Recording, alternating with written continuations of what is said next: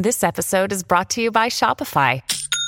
Forget the frustration of picking commerce platforms when you switch your business to Shopify, the global commerce platform that supercharges your selling wherever you sell. With Shopify, you'll harness the same intuitive features, trusted apps, and powerful analytics used by the world's leading brands. Sign up today for your $1 per month trial period at shopify.com slash tech, all lowercase. That's shopify.com slash tech.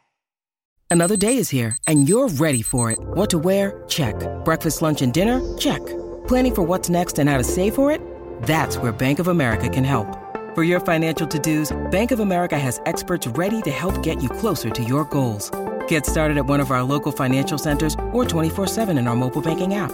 Find a location near you at bankofamerica.com slash talk to us. What would you like the power to do? Mobile banking requires downloading the app and is only available for select devices. Message and data rates may apply. Bank of America and a member FDIC. When you need mealtime inspiration, it's worth shopping Kroger, where you'll find over 30,000 mouthwatering choices that excite your inner foodie. And no matter what tasty choice you make, you'll enjoy our everyday low prices, plus extra ways to save, like digital coupons worth over $600 each week. You can also save up to $1 off per gallon at the pump with fuel points. More savings and more inspiring flavors make shopping Kroger worth it every time. Kroger, fresh for everyone. Fuel restrictions apply. Welcome to the New Books Network. Hi, everyone. Welcome back to the New Books Network Science, Technology, and Society podcast. Today, we're with David Nemer for his new book, Technology of the Oppressed from MIT Press. Uh, David Nemer is an assistant professor in the Department of Media Studies and in the Latin American Studies program at the University of Virginia. He's also a faculty associate at, the Harvard, at Harvard University's Berkman Klein Center and Princeton University's Brazil Lab. His research and teaching interests cover the intersection of STS, anthropology of technology, and ICT for development and human computer interaction. Technology the Oppressed is his new book, and we're here to talk about it today. So, hi, David. How are you? Hi, Austin. I'm good. How are you? Thanks for I, I'm, I'm great. Thanks. Thank you for coming. This book is sort of central in, I think, any STS wheelhouse, and um, it's it's so wonderful to to be able to talk about it today. Oh, thank you. It's a pleasure to be here. So, you know, why don't we why don't we get started a little bit and just kind of, you know, where did this project come from? Why why Brazil? Why why Brazilian uh, favelas? What's what what was the draw? Yeah, so uh, this project started in 2012. So this year, which is the year that the, the book got published, marks the 10th year anniversary of this project. Uh, you know, it started as my uh, PhD dissertation project. Uh, I'm originally from Brazil, from Vitoria. That's where I did my ethnography. Uh, and I've always been intrigued and motivated to understand the social inequalities that always pertained in my country and in my city, which is something that we're not really taught in school how to understand or how to approach. It's it's a given, and eh, the same way that social inequalities are unfair, this certain given is also unfair. So it, it was also a way to understand myself in that space, but also understand where I'm coming from. Um, I my my bachelor's uh, I did two bachelors. I did one in in organizational studies in the business school, and also in computer science. And during my uh, computer science um, bachelor's, I did engage in programs related to digital inclusion where we would set up um, computer labs in marginalized areas to kind of uh, promote computing lessons to to those who didn't have access to computers or internet. Um, so that really um, sparked my interest in understanding how technology impacted the you know the lives of the, the marginalized and how the marginalized also impact the lives of computing so that interest always stayed with me.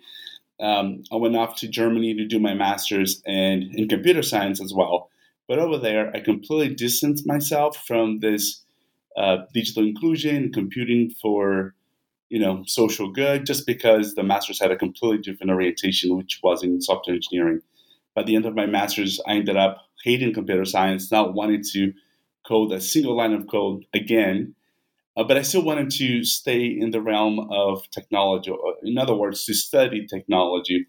It wasn't until I found a PhD program at Indiana University, um, Computing Culture and Society, that I thought, okay, this is a chance for me to you know bring my my background, uh, engage in more in, with the social sciences to sort of understand how technology and society and culture um, relate to each other.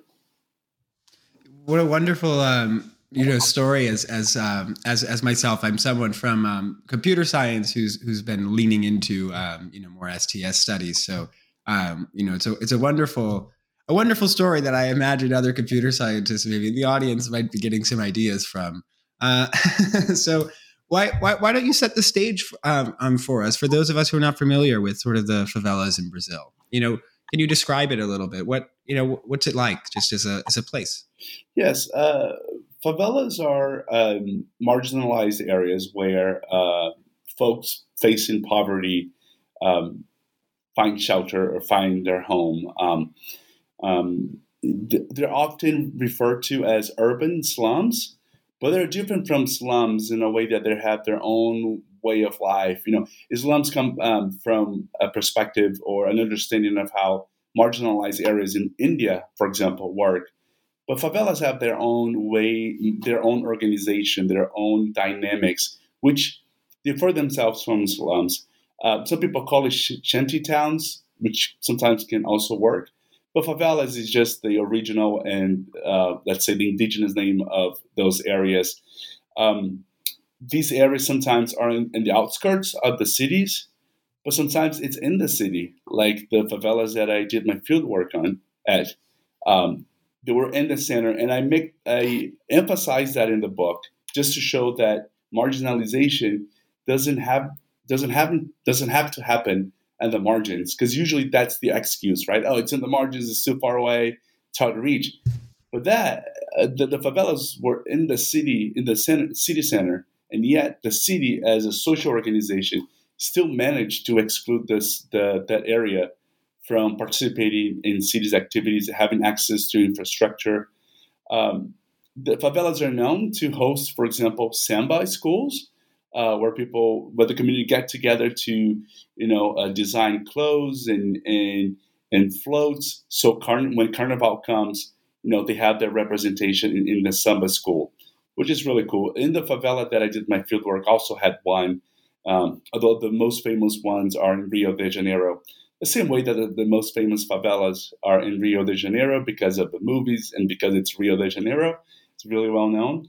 Um, and that was one of the reasons why I wanted to do it in Vitoria, not only because as it's my hometown, but also to bring light to areas that are overseen um, in the in the literature. So there's basically no studies done in Vitoria, for example, and even in those spaces that are you know marginalized not only physically, socially, but also uh, in the literature.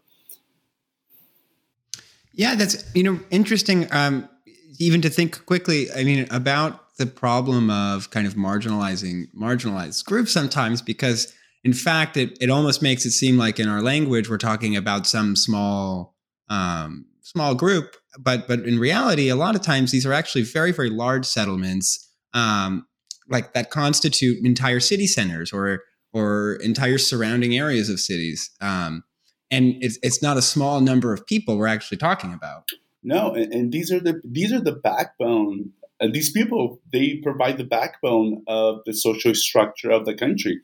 You know, these people are, the, the labor force. They're the ones uh, who provide all kinds of uh, labor to the city. Those are the people that actually make the city work. And the city, uh, you know, and the counterpart uh, comes back and doesn't allow them to participate fully. Um, it doesn't recognize them as fully citizens the same way that folks that live in, in richer neighborhoods are considered. Um, one thing that I talk in the book is how uh, infrastructure they uh, it, it, mediates citizenship, meaning that for you to be part of a city, most of the time uh, you need to be part of, a, of, of, an infrastructure. When you're denied that right to become part of an infrastructure, it means that the city no, no longer wants you to participate. So that citizenship is is cut from you, it's taken away from you.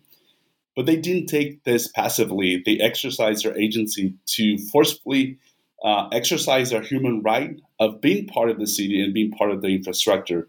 And And the infrastructure here goes from internet access, and it's important to remember that in Brazil we have an internet law that considers access to information, the internet, a human right, a, a citizen right.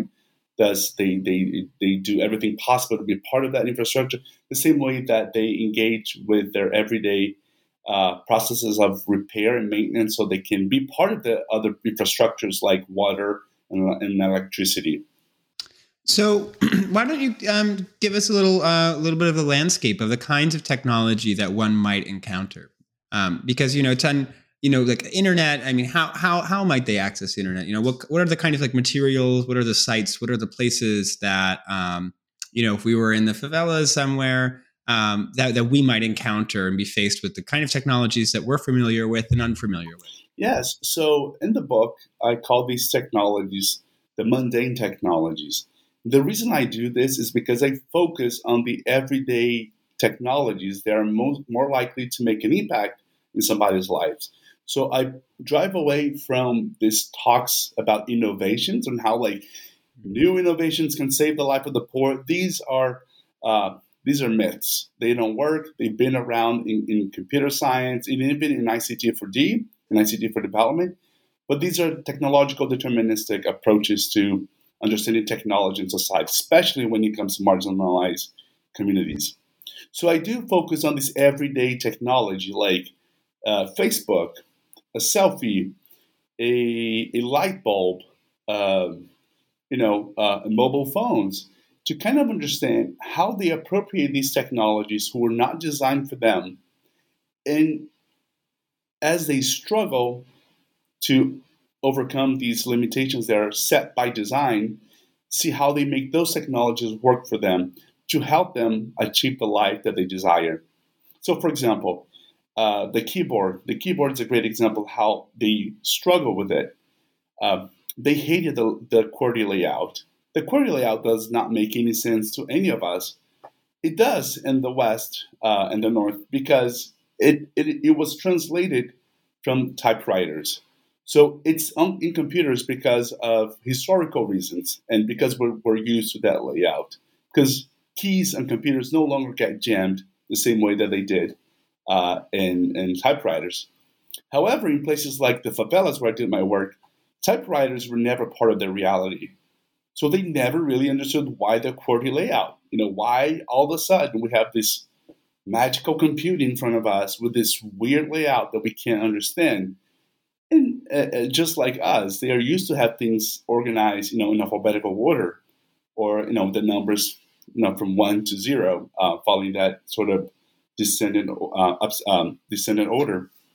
Anyways, so the QWERTY layout was also a, uh, a, struggle for them because the computers that they were using belonged to computer centers like the CTCs, the community uh, technology centers.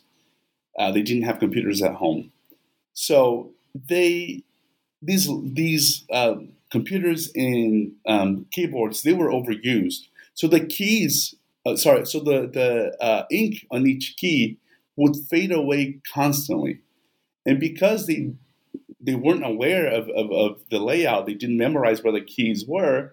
Then it was very hard for them to guess where each letter was, and that would frustrate them and get in the way of them learning how to use a computer and appropriating the, the computer uh, as a whole. So one day I had a, a focus group that we uh, decided to break the, the, the laptop, sorry, and, and, the keyboard. We wanted to um, break the, the laptop, the keyboard in pieces, and, and ask them to design the, the layout that they wanted. Which keyboard would be most efficient to you? And to my surprise, at the end of the focus group, they came up with a, a keyboard on the in the following an alphabetical order layout. And I thought that was interesting. Um, as, it, as we know in the literature, uh, you know, alphabetical layouts are known not to be efficient, but be, for, you know, not efficient for Western um, um, expectations. But for, for the context of favelas, where they needed the, to know where the keys were, so they had a better chance to guess where the keys were once they the ink fade away that was crucial. That was that's what meant efficiency for them. So, for example, if the if the key uh, uh, D would fade away, they would know it would be right between C and E. So they had a better guess to to to um, to guess where the key was. So efficiency. I mean, I mean that's, I mean, you know, that's a interesting point there. That I, you know, we would be so quick to kind of say, oh, you know, why would one want that kind of keyboard? Like, you know, for maybe me, maybe you, that might not be an efficient keyboard layout. But efficient in that sense has to do with all of our cultural background assumptions of efficient being about some abstract person um, rather than the efficient in the efficient sense being the inclusion of an entire group of people who otherwise couldn't use a keyboard so the efficiency i mean the comparison is you know like an efficiency of zero essentially of um, turning away from exactly uh, in the favelas they were not interested in, in typing things faster you know, they weren't interested in gaining one second, you know, when typing. They were interested in learning the computer and making sure that computers were somehow uh, uh, following their episteme, their way of knowing. And the QWERTY layout was certainly not following the, the ways that they they were used to see the world. Not that not um, that was not the way that they organized their uh, you know epistemology. So the the alphabetical order layout made perfect sense for them. So, what? So, thinking about the keyboard, I mean, I'm, I'm kind of curious. You know, it, they're not typing for efficiency, right? I mean, I, I'm imagining in this case, they're not computers were not maybe a central of of the workplace. It sounds like they were possibly a center of social life, a center of political life, possibly. You know, what what are the kinds of things that that one would encounter uh, at these sort of internet? Um, I'm, I'm, imagining internet cafe kind of. Um, kind of setup. Sorry, Austin, you were breaking up a little bit. I didn't really hear the, the question. Yeah. Um, so I'm I'm wondering, you know, what what were the kinds of activities that um, people in the favelas were were going to these imagining like internet cafe style kind of locations because it wasn't for work, presumably, maybe, but uh, I'm imagining more some social or political kind of activities that were the draw for these cafes. Uh, it was for everything. So it was uh, the CTCs were such a vital community space for the favelas that they they that's where they did their homework. That's where they typed their CVs. That's where they host birthday parties. That's where they had graduate, uh, you know, parties as well. That's where the mailman would drop, you know, a bulk of mail and count on on each other to help him distribute the mail across the the community it was a vital uh, space for uh, the community. And one example, one, one story that I bring in the book is how uh, these centers became a safe space for favela residents. Unfortunately, the armed conflict was a constant and a reality in those spaces. Uh, the police and, and drug cartel gangs would fight constantly there. There were shootouts, and people found shelter in those spaces because there was this sort of agreement in the community that um, LAN houses and telecenters were neutral zones where the cartels would never go in there to create any trouble, or you know they would aim and shoot you know at the, the centers. So the same way that the local church, the local business, and the local schools were considered these sort of uh, neutral zones, so were these computer centers. Um, the the mothers from the favelas who most of them worked as domestic workers. They couldn't afford uh, babysitters or they couldn't really organize themselves to find a way to have their kids being watched by an adult. And it was very uh, difficult and risky to leave their kids unattended on the streets playing soccer, for example, because the cartel was uh, constantly recruiting new people to join them. And of course, the mothers didn't want that. So they left their kids inside of the LAN house or the telecenter because they knew that they would be safe there. Uh, you know, the LAN houses are like cyber cafes where you pay uh, by the hour. Uh, it was locally owned, so the mom would, you know, some, if, if, they would leave the kid in the, the LAN house, they will give a little bit of money so they could use the kids could use a computer for an hour or so. But in the telecenter, which was free, uh, it was sponsored by the city. Then um, they could stay there, play in the waiting room, and then go in the computer and, and you know play for as, as long as they wanted. So the waiting room, as you can imagine, uh, was as active as the place where the computers were. Um, you know, that's where kids played uh, all kinds of games. Uh, that's where community members would get together to update each other on, on what was happening. Um, that's where they, you know, created new relationships as well. So overall, these um, community technology centers were um, a vital part of the favelas. So on the one hand, I'm hearing, you know, this was kind of a site of almost a kind of community, um, you know, democracy kind of, you know, local networks that that are in some ways, you know, something that we might be missing in other parts of the world. I'm I'm curious now to maybe switch to hear a bit more about the structural violence component of it. I mean, you know, we've heard a little bit about the keyboard and how incoming ideas of what the keyboard is by maybe market effects, by ignorance, by just kind of a lack of concern. Um, but you know, what what other examples might you have um, to to illustrate the kinds of violence that that come about by the import of technology? Yes. Um, so the cartels, um, right when I was doing this field work, uh, it was a critical moment because Brazil was uh, getting ready to host the Olympics and the World Cup, so 2014 and 2016. So uh, the government decided to engage in this social cleansing, uh, which was disguised as uh, pacification, uh, which meant that they went to, this, to the favelas in Rio and Sao Paulo, for example, um, trying to arrest as many drug lords or people uh, associated with the cartels over there. unfortunately, a lot of people got killed. It wasn't a, a peaceful event at all. It was actually very deadly. And some cartel members managed to run away, and they came to Vitoria because of the proximity, uh, and they put themselves um, at war with the already established cartels over there. And of course, once the the, the, the gangs are uh, in a war, then the police gets involved.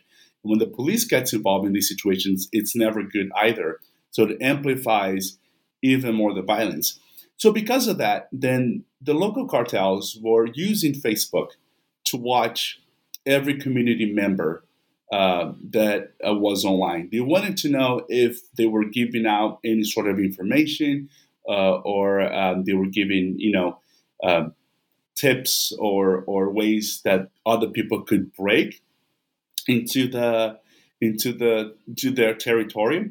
So that was never good. And a way to respond to that surveillance the the local residents uh, appropriated Facebook, for example, and selfies in completely different ways that us that live in a comfort area uh, would do. For example, uh, they rarely posted on their timelines. They're posted, you know, they never uh, decided to do anything that the cartels members that were watching them online could see because they feared the retaliation. Um, so most of their online uh, interactions happen on Facebook Messenger, right, uh, through chat, because they knew exactly how uh, who was, um, who know, the audience who was reading their information. So they didn't really engage with the settings of Facebook to manage their um, their um, privacy, but they did it in a in a very different way, which was uh, sending messages directly to those who they could trust.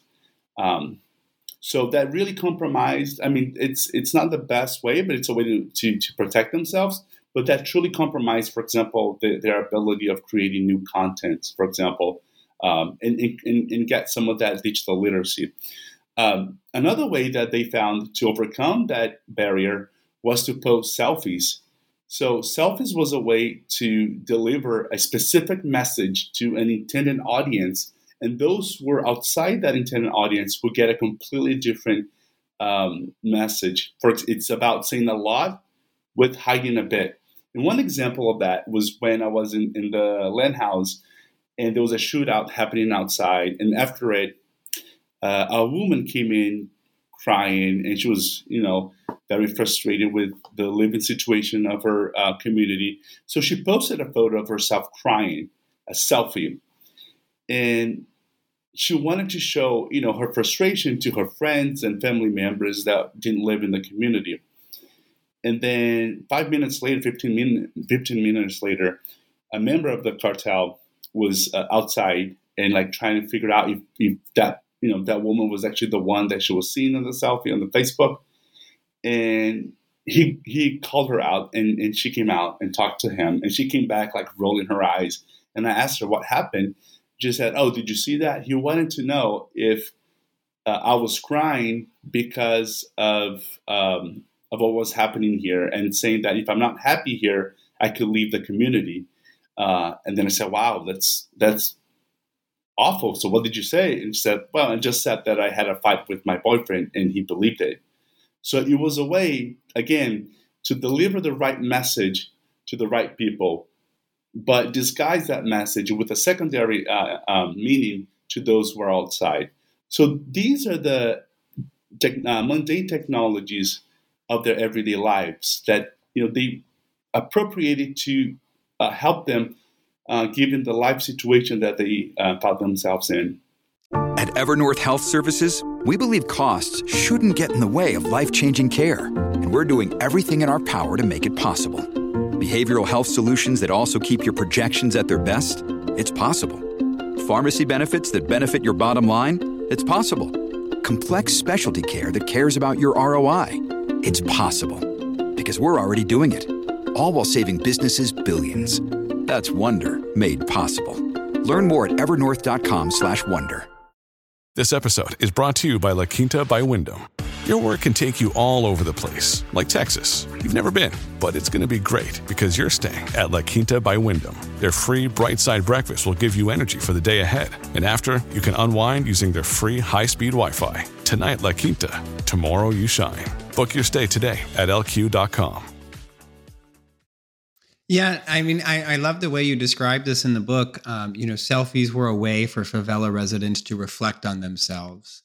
You know, the CTC were these places that were friendly places where favela residents felt it was easier to disclose their true feelings and their deepest thoughts, which is just a um, highlights the kind of dual use aspect of these technologies in a way that we don't really encounter, I think, um, in other places. Like the the extent to which one is having the cartels sort of monitor their Facebook, while at the same time you have this kind of meta reflective element of uh, of almost something, the kind of escapism in some sense, right? I mean, the kind of like you know, you give an example of um, the person who wanted to play soccer outside, but they you know, but they can't because um, of, of, how dangerous it might be. So they kind of escape to this Facebook Messenger place, you know, this kind of social place that's on the one hand monitored um, by these kind of you know cartels or community norms in some sense, but are also their their sort of spaces. And and it's interesting to kind of reflect on this is on the one hand a kind of violence um, that's coming from the outside but at the same time a kind of liberating force? I mean how, how do you how are you thinking about this sort of competing competing thing going on? Yes so this is exactly how i try to paint these uses of technology in the book. So i paint you know technology as a site of struggle. It's this winning and losing liberating and being oppressed and it's an ongoing process that they have to uh, grapple with to survive, basically. So, you know, this idea that technology will save us from every evil, it's a very naive and, and uh, deterministic way of thinking of technology. Maybe this this kind of thinking belongs to Silicon Valley, but not in, let's say, real life. Like this is the spaces where technology will actually have an impact you know, not in, in, you know the you know the Silicon Valleys in these bubbles where these technologies were developed to work at. Um, so yeah, so this is exactly it. it, it I, I, try to paint uh, and show how technology is rather a, a, site of struggle where they where the people have to be resilient and resist and engage and appropriate uh, instead of having this technology that is given to them and then they can you know eventually uh, take the, the advantages of that and the benefits of that. This is what sets them back a little bit because uh, for people like us, we, we use technologies and from day one, we can enjoy it, right? We can use in ways that would somehow help us get to where we want to go. For those in the favelas, using technology means that they will be set back a couple of steps and that will uh, require effort, mental health, and resilience and resistance so they can get to a stage so they can finally walk forward and try to catch up. That's why it's a, a, a very unfair race because those who are in privileged spaces are already 10 steps ahead when these people are still trying to get to ground zero to finally um, get to move forward. This is what I try to show in the book. And, and the way that I conclude the book is to say, well, you know, these stories are inspiring and, and beautiful, but we need to be careful because we should not promote this sort of fetish around people's resilience and resistance because that actually set them back. I mean, why do they have to be resilient? Why do they have to resist? Why can't technology work for them from day one? And the way to do this is to actually, instead of uh, expect them to appropriate these technologies through resistance and resilience, maybe we should bring those people up to where the decisions are being taken place uh, in terms of technological developments. So that way, instead of thinking, because uh, this is the only way that we can think technology, leaving the side of, of, of the oppressor to maybe bring a little bit of hope to these people. Yeah, I mean, what comes to mind there is this sort of you know hack labs that are very very common now in America or in, in you know very very rich places. I mean, even even I don't have. I think the, as a graduate student, I don't even have the money to, for these kind of hack lab things. But um, um, you know, bringing these kinds of sites back to um, back to the real places, like where hey, let's make a keyboard, or you know, let's let's make this communication network work for us. Um, versus it being done by Facebook, being done by WhatsApp, um, where it's not designed at all for them in mind on the one hand. But as you said, because society and the political sphere is moving along at such a rapid pace, they have no choice but to be resilient, but to resist. I mean, otherwise they'll be completely forgotten in this you know, way. And and I really like the comment about um, you know, wh- why do they have to be resilient? You know, we look at resilience as this kind of, you know, triumphant, um, hard work, perseverance, which are, you know, wonderful personality traits for for a hero's journey, I suppose. But you know, it, it seems a little um, suspicious if we require um, some people to have hero's journeys in the world and others to to not. Yeah, it's it's sort of a neoliberal way of thinking, right? That you can do everything you want as long as you try hard, right? That that notion of meritocracy, which is a, a myth. Again, it, it's not like that in the real world at all. Uh, these people had all the merits to prevail in life, but why aren't they prevailing in ways that they can compete with those who have been in privileged spaces? You know, why can uh, technology actually provide these comfort spaces for them so they can actually prevail. It's not like in the book I talk about the little strolls, the rolezinhos, where um, you know the the famosinhos or the famous teenagers were a thing in 2013, and they truly appropriated technologies to create content, to create YouTube videos. You know, they did the most beautiful and creative uh, works of remixes out there in the country and they became famous uh, in their communities. Like they gained fans. Fans wanted to hang out with them. Uh, I talk about João in the book, where he would, you know, uh, set up hangout times in the local square so people could meet him and hang out with him. He got so popular that eventually he uh, scheduled uh, his uh, hangout at the shopping mall called Shopping Vitória, which was a, a space for the rich and white but when he gets there, you know, he's very empowered. You know, he got he felt empowered by technology because he was able to conquer that piece of technology to make that work for him. And he, he felt famous, empowered. But when he got there, he really faced all kinds of social prejudice because he was black and poor. And then he, he asked me, you know, why am I being treated this way? Is it because I'm poor and black? Unfortunately, the answer is yes. And this shows that how little technology can do for these people because technology was not designed to fight racism and classism that he faced in a space that wasn't meant for him. So up to the you know what is the extent we can expect empowerment to come from technology? For him, sure, it promoted digital literacy. He was able to uh, you know be self-taught and create the most amazing content out there. But when it comes to breaking social uh, prejudice like racism and classism, technology didn't do quite a, a thing. Actually, it masked the danger of going to those places and actually uh, um, expose him to all kinds of, of social violences. Uh, what, although he, he considered his uh, hangout at a mall a failure because of the prejudice that he got, actually this this can be seen as you know a small step towards resisting these social norms and the social uh, hierarchy in, in Vitória, and hopefully uh, by going back and be um, um, daring, you know they can normalize their presence in those spaces, which are their right because it's a public space. However, they, they have to face this violence, and this is what I keep saying. Why do they have to engage? You know, be uh, exposed to violence, exposed to resistance, exposed to resilience. Uh, unfortunately, it's, it's it's quite the structure that we're living under, and um, we have they have to live with it. Unfortunately, uh, and maybe thinking of technologies that could maybe help that, maybe can help actually uh, promote a more equal society. Right. That's, I mean, I think that's, you know, a wonderful way of looking at it, the way that, um, you know, I think at least the literature in ICT for development, you know, there's this kind of fetish of digital literacy as as really being uh, undercovering the kind of mobility that you know ex, ex outsiders are praising. Like, oh, look at this kind of social mobility in some sense. Like, look at how successful it is. But in reality, that that might not have been a problem, or I mean, it was made a problem by technology for them.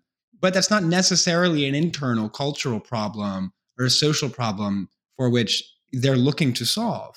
Um, but it's been thrown on them. I'm I'm curious to hear. I mean, where what's sort of next in this project for you? Um, you know, you you just finished up this wonderful book. It was published this year. Um, what what are you working on next? Where where's your research heading? Yeah, so this research, uh, like I said, it took me. Uh, it's a ten year project, right? And this research specifically took me to understanding the dynamics of misinformation in Brazil. Uh, and in book in chapter six, for example, I talk about the how favela residents were able to participate in social movements right? It was not ideal because the information about the social movements came in very late, but they decided to take part. And then since 2013, Brazil has somehow been going out to the streets more often, uh, motivated by what happened in 2013. However, the, the social movements in 2014 and 15 were very much different from those that happened in 2013. 2013, we had the right and the left all marching together asking for a better country. In 2014 and 15, we saw a rise of far right groups uh, that were appropriating misinformation and creating misinformation to um, kind of skew that sense of social change from Brazil to bring it to their own agenda, which was to promote um, neoliberal governments, uh, neoliberal policies, which eventually led to the to the election of Bolsonaro who's a far right president right now. Uh, and to do that, they had to engage with all kinds of disinformation campaigns. So, as I was following these social movements since 2013, I saw very different things happen in 2013 and 14, 15, and so on. From 14 to 15, I saw a lot of misinformation, I wanted to know how this misinformation uh, was being organized, orchestrated, created, and distributed and consumed. Um, Brazil misinformation did not take place on Facebook mainly, but mainly on WhatsApp. And WhatsApp is, for those who don't know, it's a messaging app that requires uh, deliberate human action for you to receive uh, an information.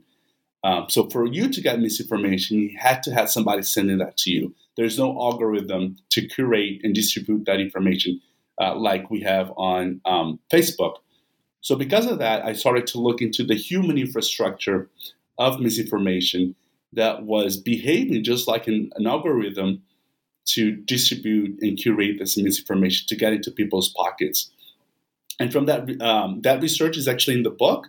It's in the seventh book, uh, seventh chapter, which is called "Technology of the Oppressor." So I spend the book talking about technology of the oppressed, the, the, the second to last chapter is technology of the oppressor, because as Paulo Freire said, for us to understand oppression, we need to look into what happens with the oppressed and also to what happens with the oppressor. Um, so the next project will be related to that, um, but I'm I don't know for sure where this is going to take me because um, right now I'm looking into this is election year, so Bolsonaro will try re-election. So I'm still researching and see what would be the new tactics, the new ways of promoting misinformation, so he can get reelected or you know attempt to be reelected. So this is where I'm going with this research project right now. Um, so yeah, more to come soon. I hope. I, I hope so too. Well, it was absolutely wonderful talking to you, and um, thank you for your time. Thank you, Austin. It was a pleasure talking to you too. We've been talking with David Nemer, an assistant professor in the Department of Media Studies and in the Latin Studies program at the University of Virginia, about his new book, Technology of the Oppressed Inequality and the Digital Mundane in Favelas of Brazil. Thank you. Thank you.